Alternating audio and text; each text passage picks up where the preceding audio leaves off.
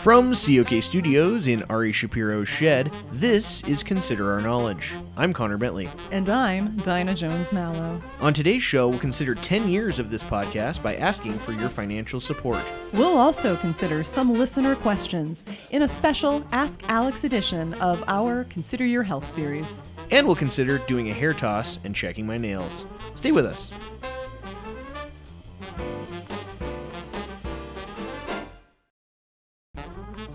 Support for Consider Our Knowledge comes from I Can Believe It's Not Stutter, the new online service designed specifically to help overcome stutters.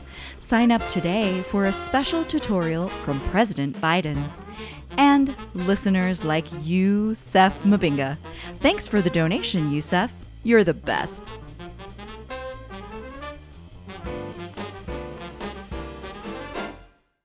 This is Consider Our Knowledge. I'm Connor Bentley. And I'm Dinah Jones Mallow. 2023 marks the 10th anniversary of this podcast. It's an exciting milestone for all of us. In that time, we've done 325 episodes, covered a wide variety of topics, and sent our team all over the globe.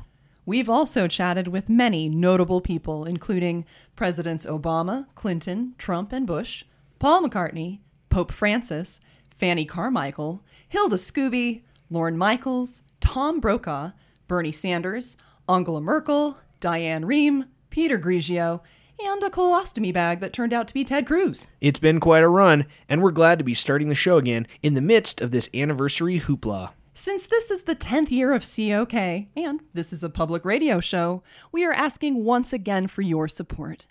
Senior correspondent Cordell Nutbrock joins me now to tell you how much we need your donations now more than ever. That's right, Dinah. It's imperative to our show to have our listeners contribute. Even I contribute. I'm basically paying my own salary at this point. So if some of our freeloading listeners could shoulder the load, that would be great. My savings account is almost depleted. That's too bad. Quite. I've squandered my inheritance from Nana Nutbrock.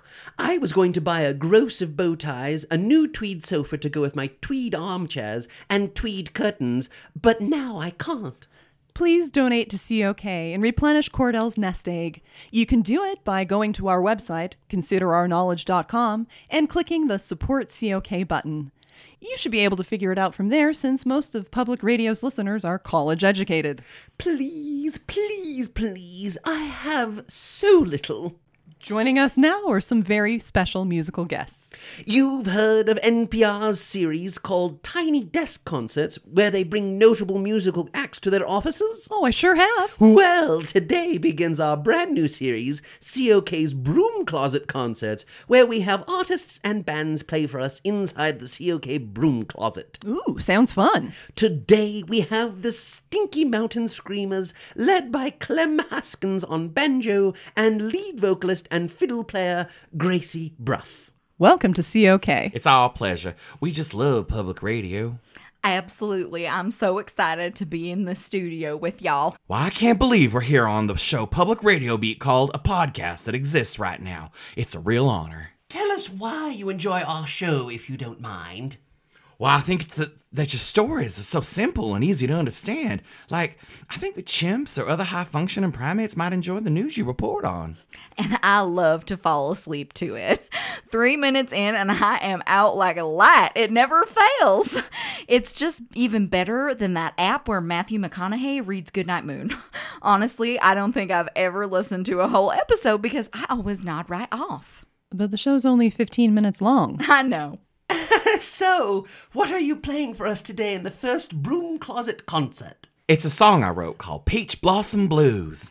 Joining us in the closet today are Rusty Jingles on guitar, Fat Stan Humper on electric washboard, Ernest Glop on bass jug, Myrna Lorida on castanets and honky tonk spoons, and our backup vocalists, Marley Duggins Jr. and Betsy Ross Mossback. Huh, I hope you'll all fit in there. Oh, we'll be just fine, Miss Dinah. Well, without further ado, here are the Stinky Mountain Screamers with Peach Blossom Blues in the very first COK Broom Closet concert.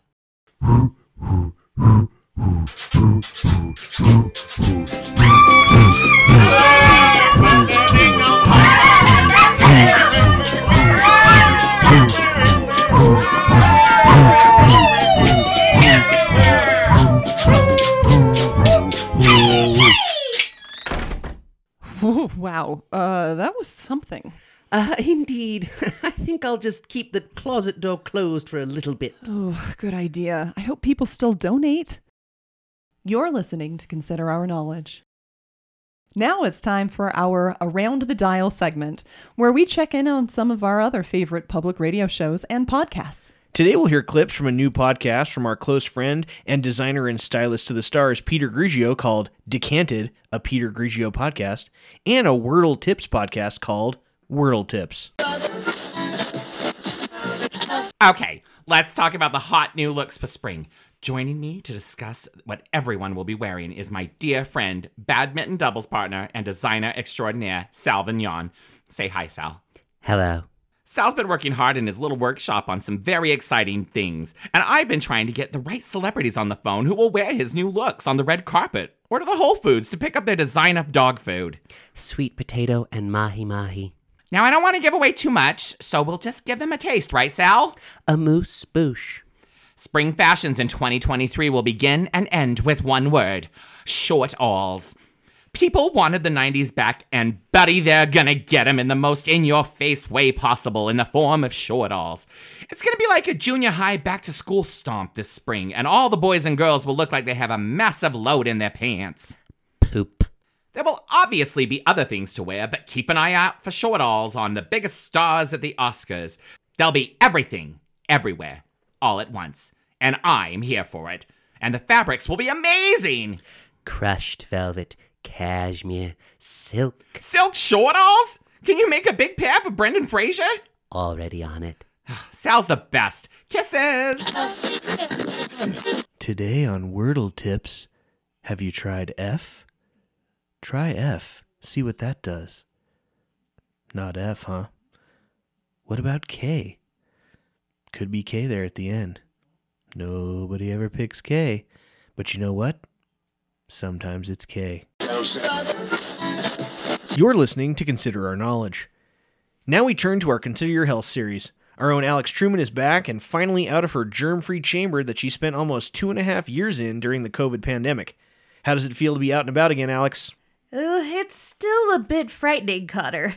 I've had nine boosters and four flu shots, and I'm still a massive ball of anxiety whenever I leave my house. Well, I can see that based on your jumpsuit thing there. Oh, it's a radiation suit that I bought online from a guy who designed the suits they used to clean up Chernobyl.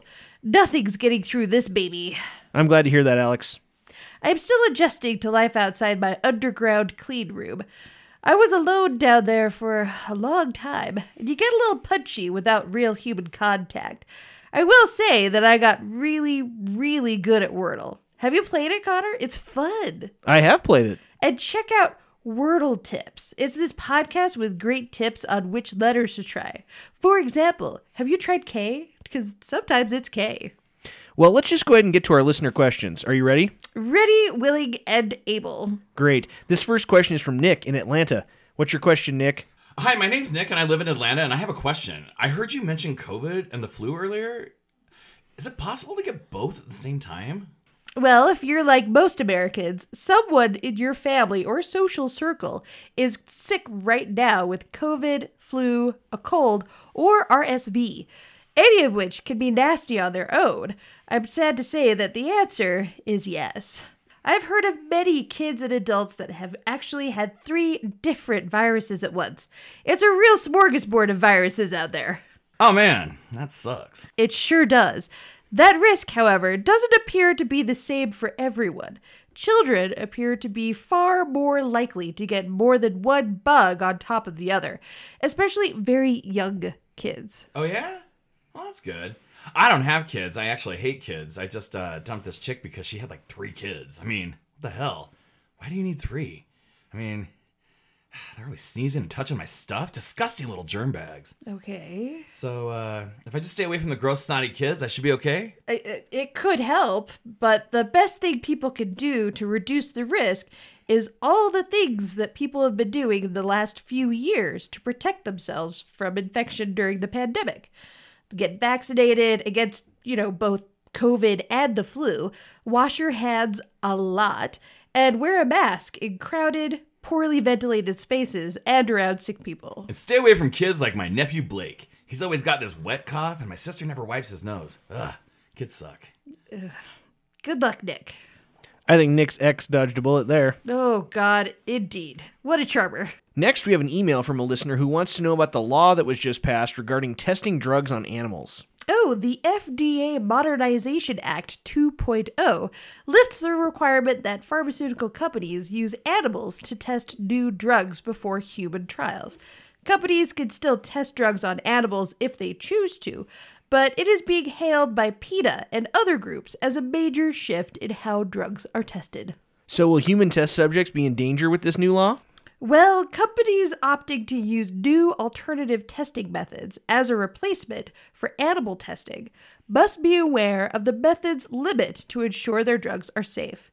Now, new drugs will be tested on fans of The Joe Rogan Show. They already took horse medicine on his recommendation, so it seems like a logical plan to give them any and all drugs to try. I definitely value a cute dog over anyone who thinks Joe Rogan has the answers anyway. Makes sense to me. This year's federal budget includes $5 million for a new FDA program aimed at reducing animal testing by helping to develop and encourage the industry to test drugs on Rogan's fans. It should work great. Cool. Finally, we have a question from Ernie in San Francisco. Hello, Ernie. My foot hurts! Uh, I'm so sorry to hear that. Have you seen a doctor? No! That's why I called you! You're not a doctor! I have a degree in public health, but no, I am not a doctor. Though, with all the time I've spent in hospitals, I probably should be. I don't want to hear your jokes! My foot hurts! if it hurts that bad, you should go to the ER. Uh, what part of your foot hurts? The bottom! Did you cut it, or is it a muscular pain? It hurts! Oh, wait a second, there's something hard here. It's a Lego! I stepped on my grandson's Lego! Oh, that's a relief. I'm glad it's not something serious. Says you! Thanks for nothing! I'm sorry he was so rude, Alex. I didn't get into this crazy health game to make friends, Cotter. The wellness of our listeners is all the thanks I need. Glad to hear it. Thanks for your insights as always, Alex. My pleasure, Cotter. That was Consider Your Health with Alex Truman.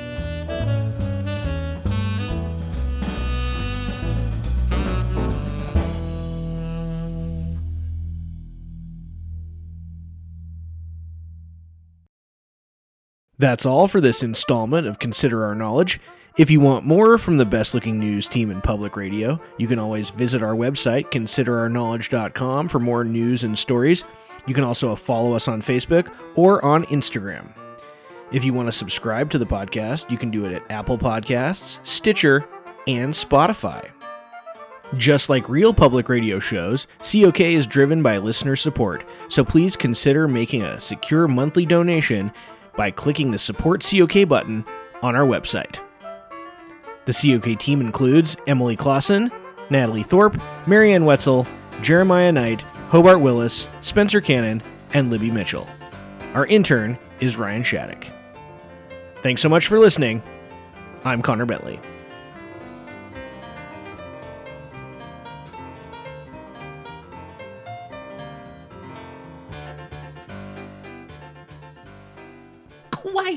I've squandered my inheritance from Nana Nutbrock. I was going to buy a grow. Oh, I should split that up into the two sentences that it actually is.